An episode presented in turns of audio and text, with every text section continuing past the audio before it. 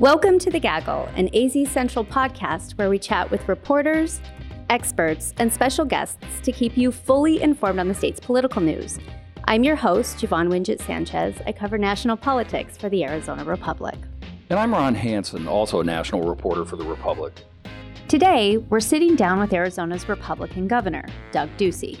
We recorded our interview on Monday. We'll discuss everything from COVID 19 to the election, as well as the current legislative session. Let's jump right in.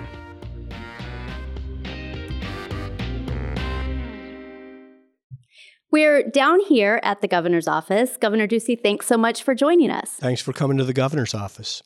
It's been nearly a year since COVID 19 upended our lives.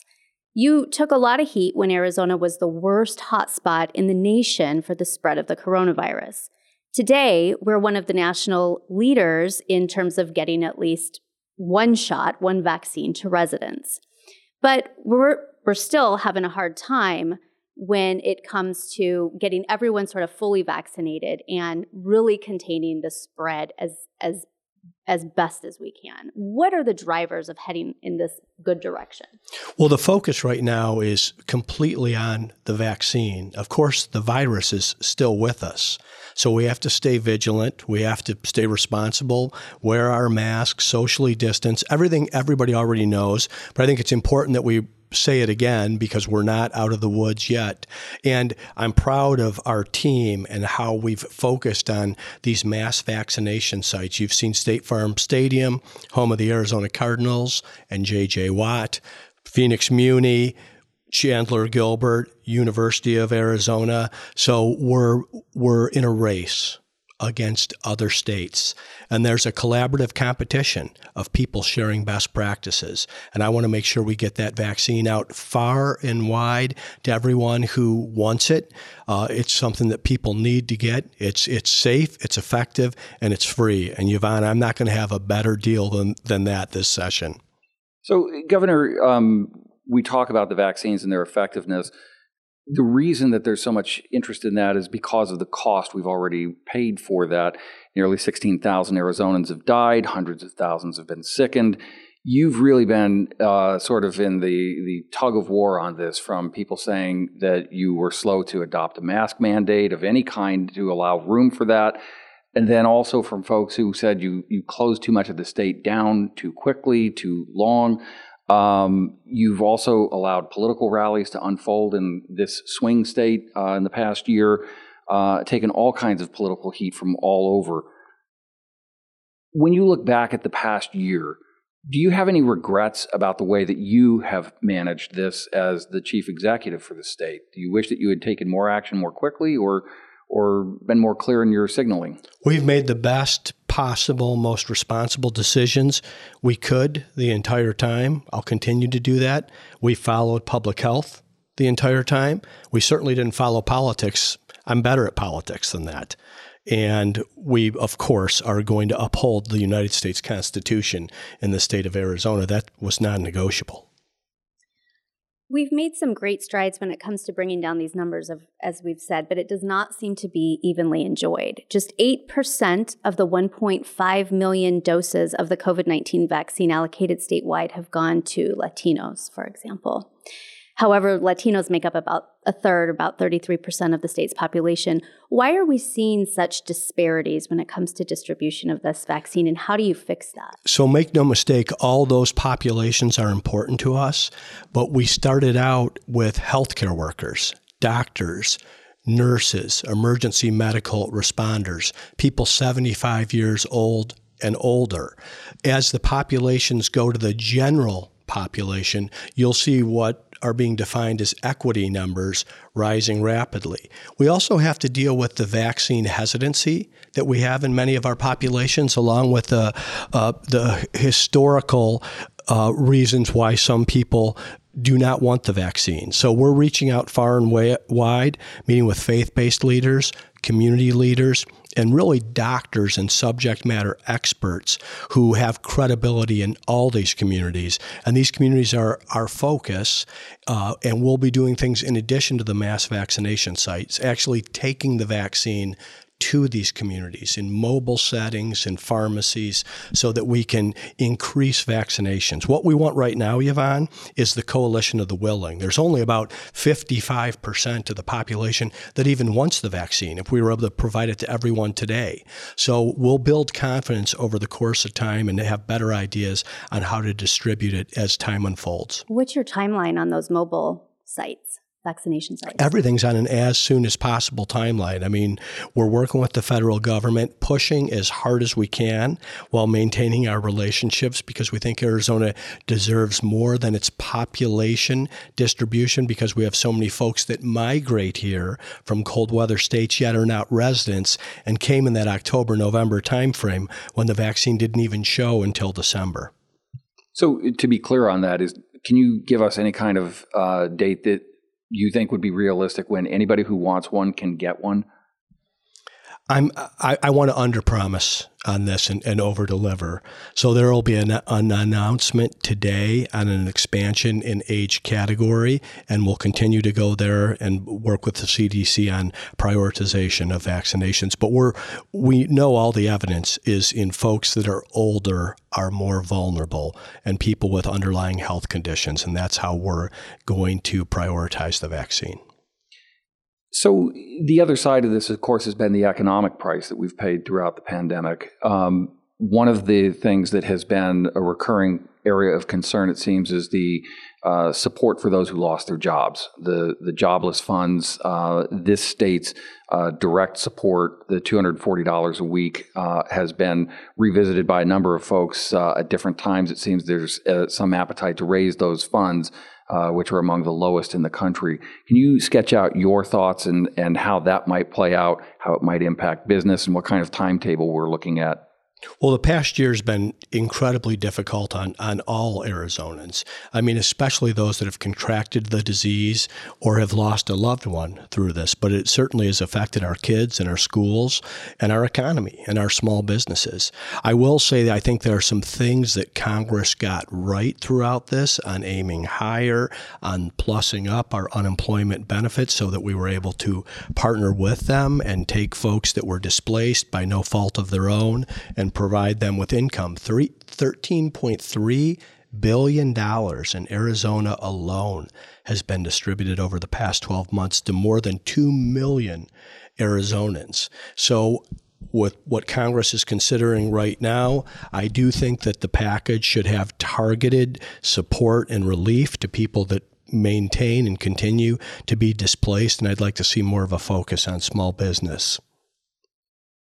But as far as revisiting Arizona's normal time unemployment aid, the $240 a week, is that anything that you think needs to be revisited, or is that adequate in more normal post pandemic times? I, I, want to have public policy that, that supports employment and having people incented to work.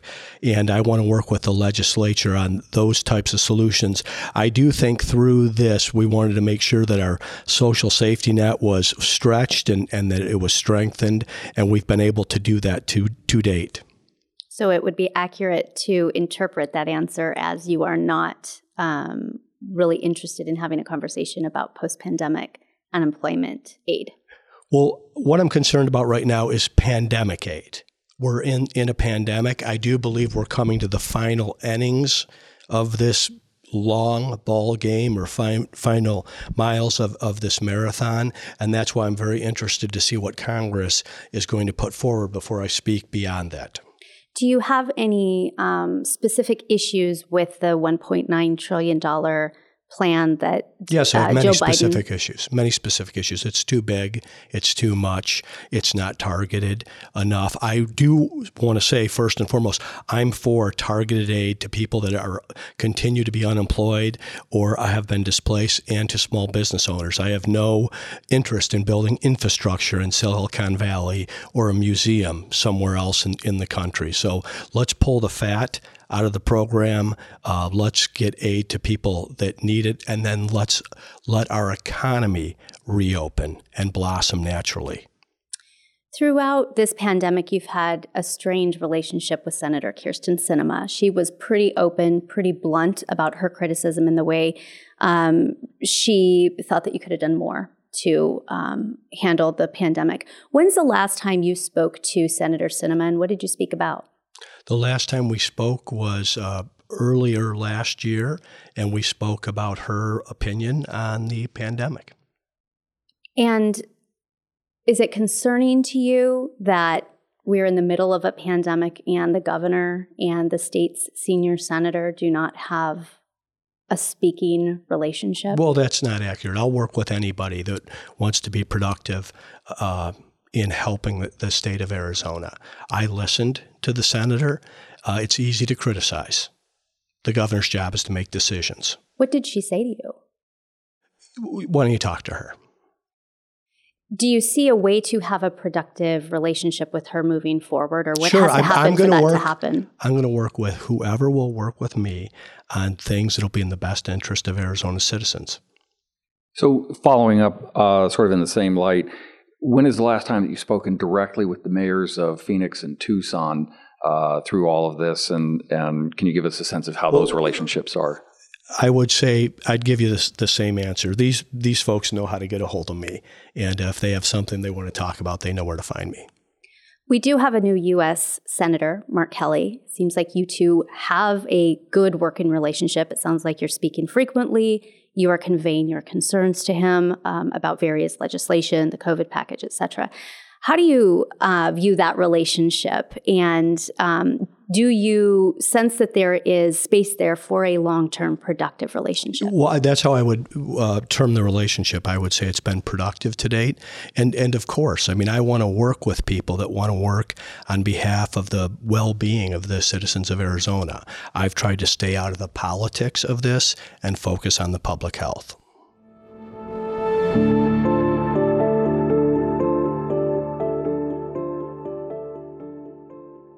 So, speaking of politics, um, another thing that you've taken a lot of heat for was the way the elections unfolded in this state. Um, you took a lot of heat, mostly from Republicans, um, in certifying the 2020 election results. The state Republican chairwoman, uh, Kelli Ward, has continued to raise questions of the election integrity the subject of election uh, administration is obviously still a subject here at the legislature.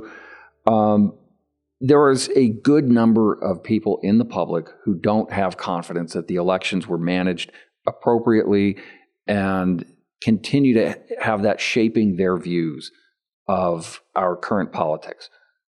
What does that mean, and how do you, as governor, begin to have people engage on this in a fact based, productive way? Well, there, there's a lot to unpack there in terms of the questions that you laid out. I would say, first and foremost, um, I was incredibly supportive of the, the president and his reelection and that policy agenda up until November 3rd. Then, after that, uh, my job is to uphold the law and, of course, uh, respect the Constitution. All 15 counties in Arizona certified the vote, meaning they counted the vote, they tabulated it, they audited it, and they determined it to be accurate. So, my responsibility after that, of course, was just to fulfill my, my legal responsibility. In terms of the misinformation that's out there, there is a lot of misinformation. There's also a lot of concern around the election, and there is legitimate concern. And this isn't new in this election cycle. Four years ago, people were saying that it was the Russians that hacked our elections, and that's the reason Donald Trump was president. There wasn't any truth to that. Uh, there are some claims that have been taken forward through law enforcement and legal cha- channels. Uh, that's the proper way to adjudicate these things. I do think Arizona does elections well. I spent a lot of time defending Arizona elections. You'll also notice when the Texas lawsuit went to the Supreme Court, it named four states and it didn't name Arizona. So I do think we've been a model in many ways that we have voter ID that determines that someone is a citizen and a resident of the state and that they are age appropriate, that we verify our signatures, every single one by a human being who's been trained up to FBI standards. But this is not the way every state does it. And states like Pennsylvania did make a decision willy nilly in the last months before the election to accept ballots post election day. Places like Nevada proactively mailed out ballots to everyone on their list with over 200,000 people that had moved, left the state, or were deceased. And it er- eroded confidence in our election system. And I think we have some work to do as elected leaders to rebuild that. How do you undo that damage? I mean, you have, we talk to voters every day who feel as though their vote didn't matter. So why vote again? How do you how do you encourage these people to continue to be engaged in a system that they think fundamentally is fraudulent? I don't know that you can undo what's what's happened. Uh, you can talk to Democrats to this day that will tell you that George W. Bush stole the election from Al Gore in, in the year 2000. Yet there's been all kinds of re- reporting and investigation, I think, including by the New York Times, that says by anybody's measure, George Bush won that county that was contested in Florida and won the state of Florida, therefore won the, the presidency. So to me, it's about what we do going forward. And I do think we have a responsibility to make certain our citizens understand our election process, why they should have confidence in it, where maybe the weaknesses are, and then we need to address those weaknesses. Uh, that's what we call reform or, or improvement in legislation. In Arizona, we've been very good at it since 1992. In many ways, we're a model state. I had to answer a lot of questions from a lot of smart people post November 3rd. And in almost every setting, they said, wow, other states don't do it the way Arizona does it. That's a, a, model best practice. So I think this idea of a compendium of best practices or model legislation at the state level for, for election integrity uh, is important. So on that, uh, can you outline any areas that strike you as especially ripe for reexamination here in Arizona in light of what we just saw in 2020? Um, you've noted repeatedly the things that we're doing well. Are there just some areas that to you seem not at all needing any kind of reform? Well, in, in government, I always think there's room for improvement.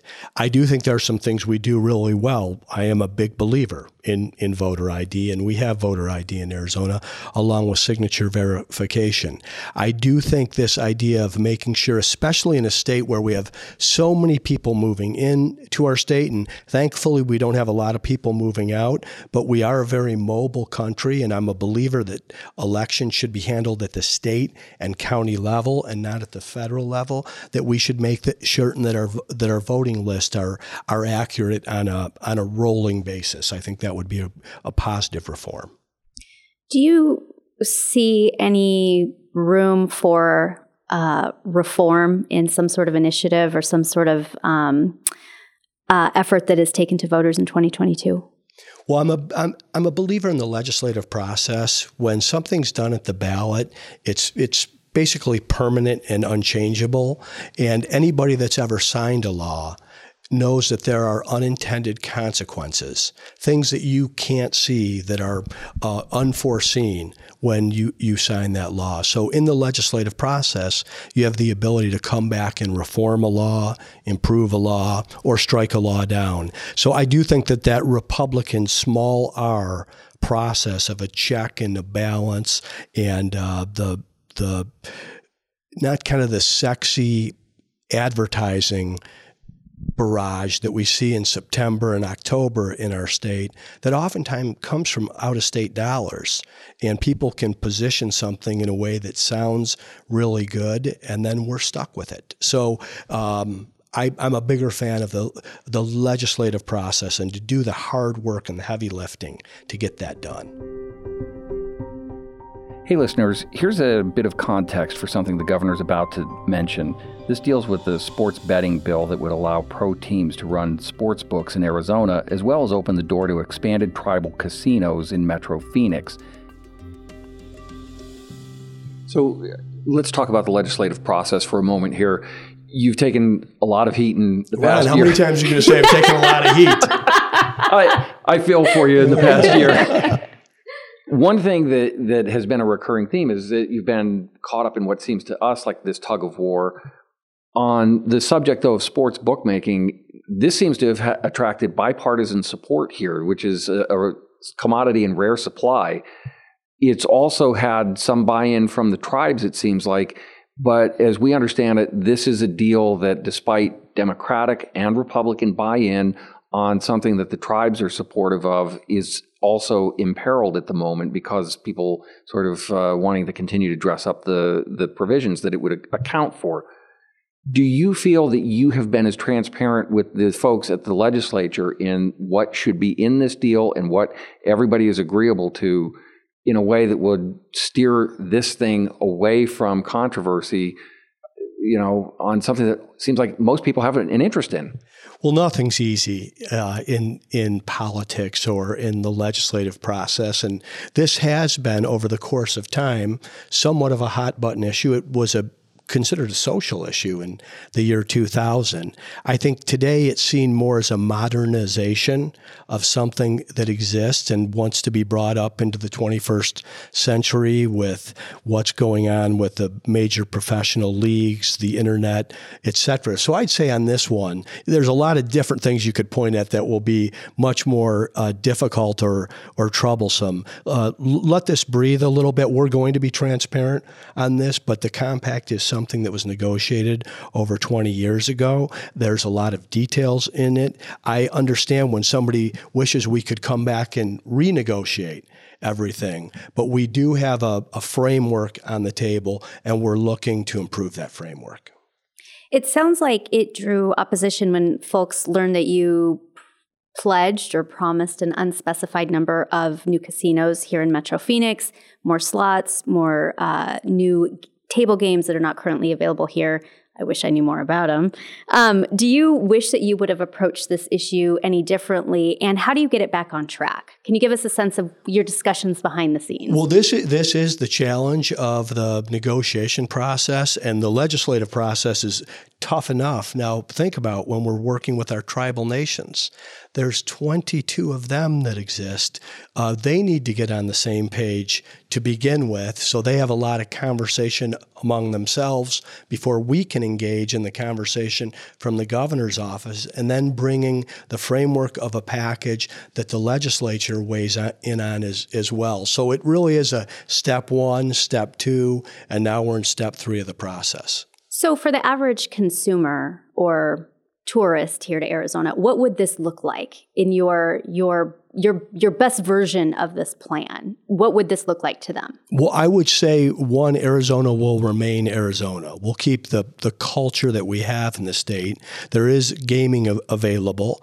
It is on the reservations. Uh, people that want to do it seem to enjoy it a, a lot, and uh, of course, it gets uh, good reviews. And this will be a modernization of that, along with some some sports betting, fantasy sports, those types of things that people people have become accustomed to in other states. But I don't think you'll notice much of a difference on the ground in, in the state of Arizona. We'll keep the culture that we have as a state, which is dramatically different from a place like Las Vegas, Nevada, which is known for its gaming and it's in your face uh, the entire time. And it's part of the reason people go there and enjoy it and all the other things that are available with that. With this will be the footprint that we have now that keeps pace with the growth of our state but also uh, main, maintains what we value most about our state.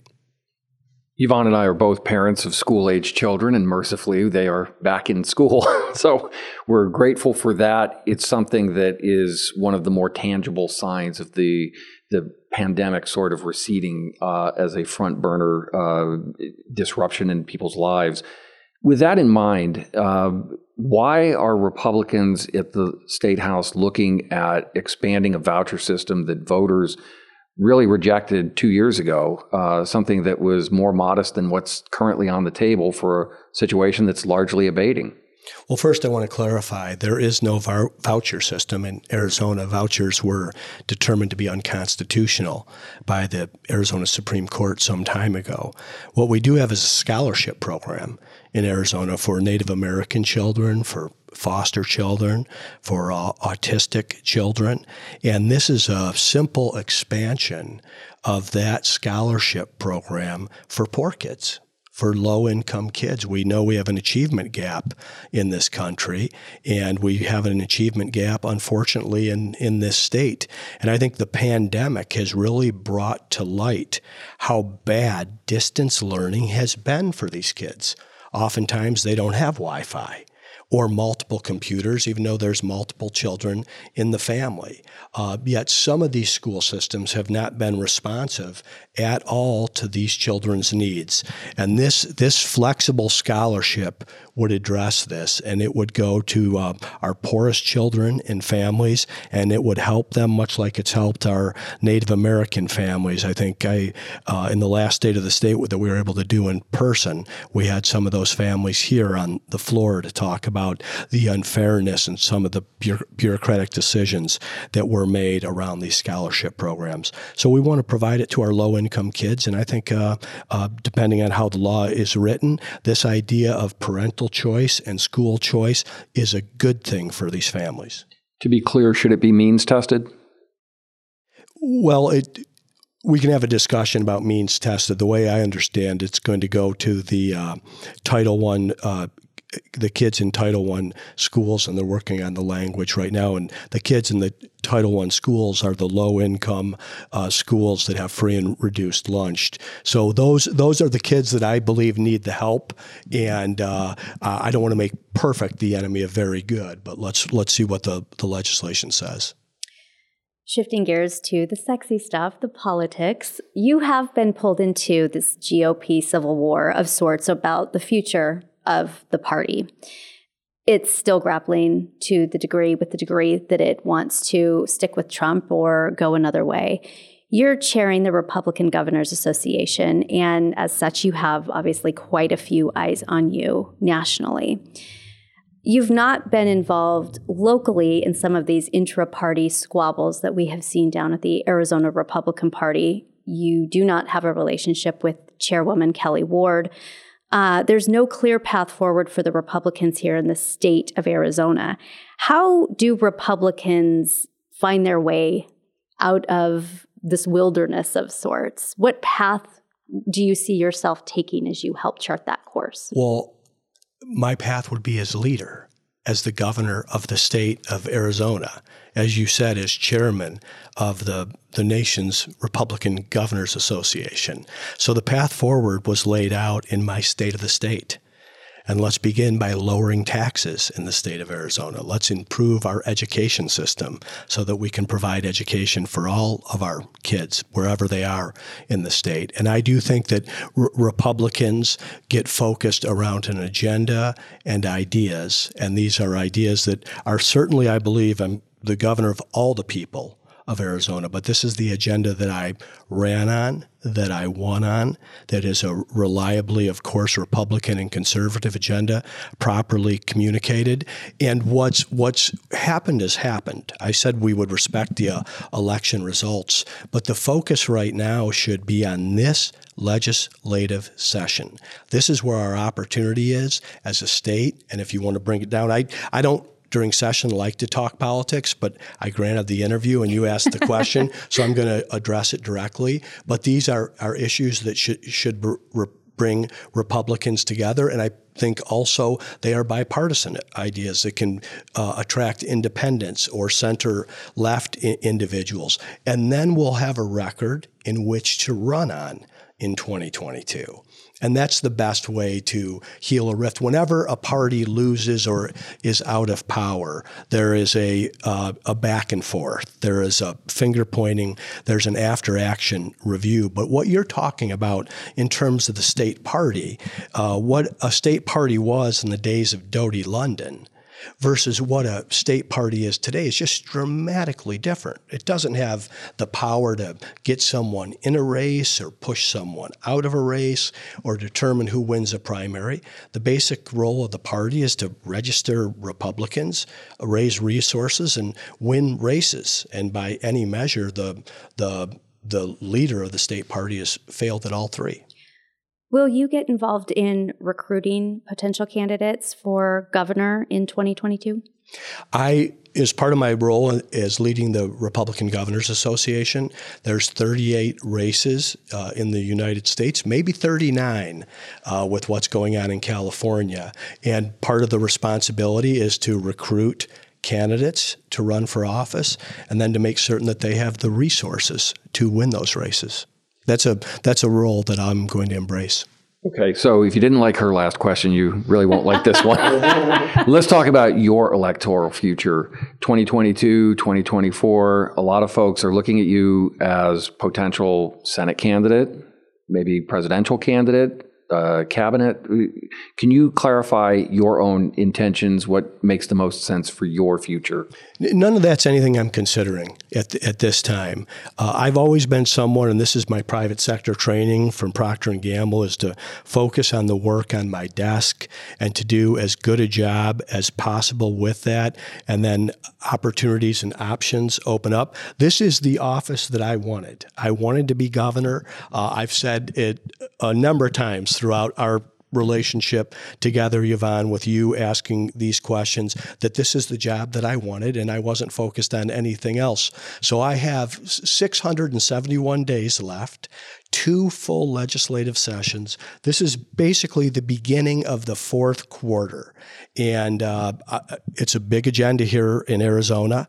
Uh, I'm excited about what's possible. I think this could be our most successful legislative agenda to date. I'm a smarter and wiser governor. I have a incredibly talented and experienced team. I have a wonderful relationship with the legislature, and that's what I'm going to focus on in my day job. And then after that, I have my responsibilities in the in the RGA. So my plate is full, and that really is where my focus is. So you met recently with Senate Minority Leader Mitch McConnell. Did the discussion of the Senate race in 2022 or 2024 come up? I'm going to keep my conversation with Leader McConnell in, in confidence. And I've answered that question by saying that I'm not running for the United States Senate. But did anybody else's name come up? Well, I'm, I'm going to keep that in confidence. I'm going to keep that in confidence. I, uh, there will be a time for politics. I mean, folks were just sworn in, I think, just six weeks ago. And I said uh, in the State of the State or soon thereafter, let's let politics stand down for a bit because we do actually have work besides just putting our names on ballots and running for office. I mean, the people's work's in front of us, and the part of the job that I enjoy the most is is governing and and leading. And this is something we can talk about after session as we do head into that 22 cycle. In your role as chair of RGA, you are talking to a lot of donors. You are in the room um, with these uh, these folks. What do you think they want to see moving forward from the Republican Party, from candidates? What do they want? Well, it's it's a big party. It's a big tent, and I think they may somewhat define conservatism from a different standpoint, but by and large, people want to see at the state level things like lower taxes, lighter regulation, uh, lower liability and litigation, uh, school choice. These are the types of things that certainly unite governors and we share best practices. In terms of the party, people want to see victories. And I think we do have a lot to be optimistic about. 75, nearly 75 million votes. Uh, we kept every Republican legislature throughout the country. We added two chambers. We added an additional governor. We're at 27 Republican governors. I think we're within nine seats of taking back the House of Representatives. By all accounts, we should take back the Senate in 2022 with the special election in Georgia and the laydown race in New Hampshire. So I think there's a lot to be excited and optimistic about. But the best way to have an excellent 2022 cycle is to make sure we have a record of real results in 2021.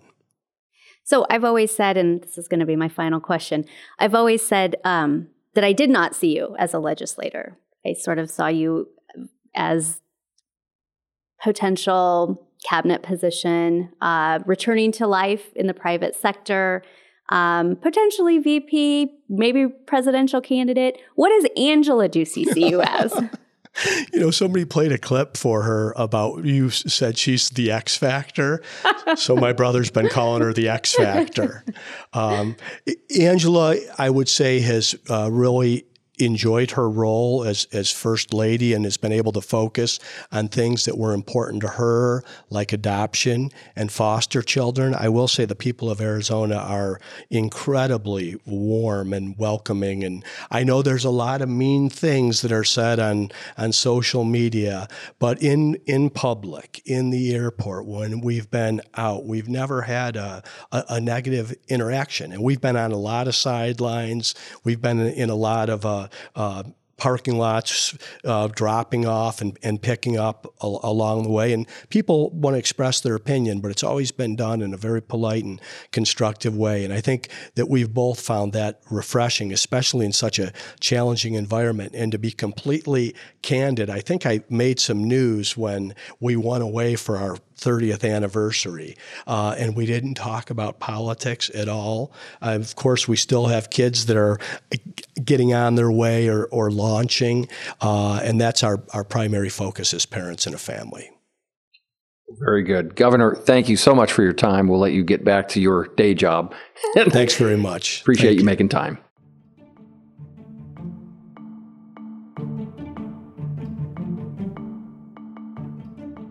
Okay, listeners, let's dive into some afterthoughts.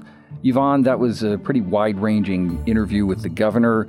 Uh, we covered a lot of different subjects from the pandemic, both the health and the economic fallout, and also moved into some politics and some current legislative matters. Out of all of that, what really kind of stood out to you that uh, the governor mentioned?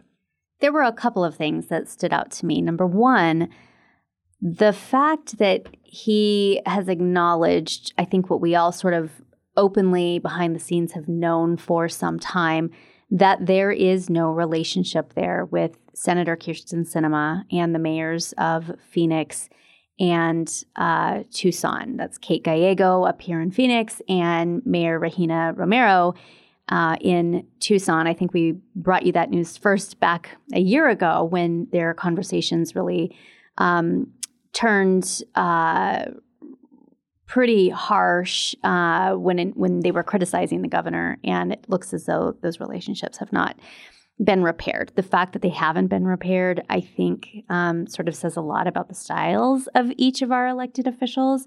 I do wonder, though, what sort of um, effect this is, has had on their abilities to deliver for Arizonans. I think they would all try to argue that it hasn't had an effect, but um, clearly, when you can't maximize a message on all fronts, I, I would think that there would there would be some effect there. The other thing that I thought was really interesting was the final question asking him, What are donors in the room looking for?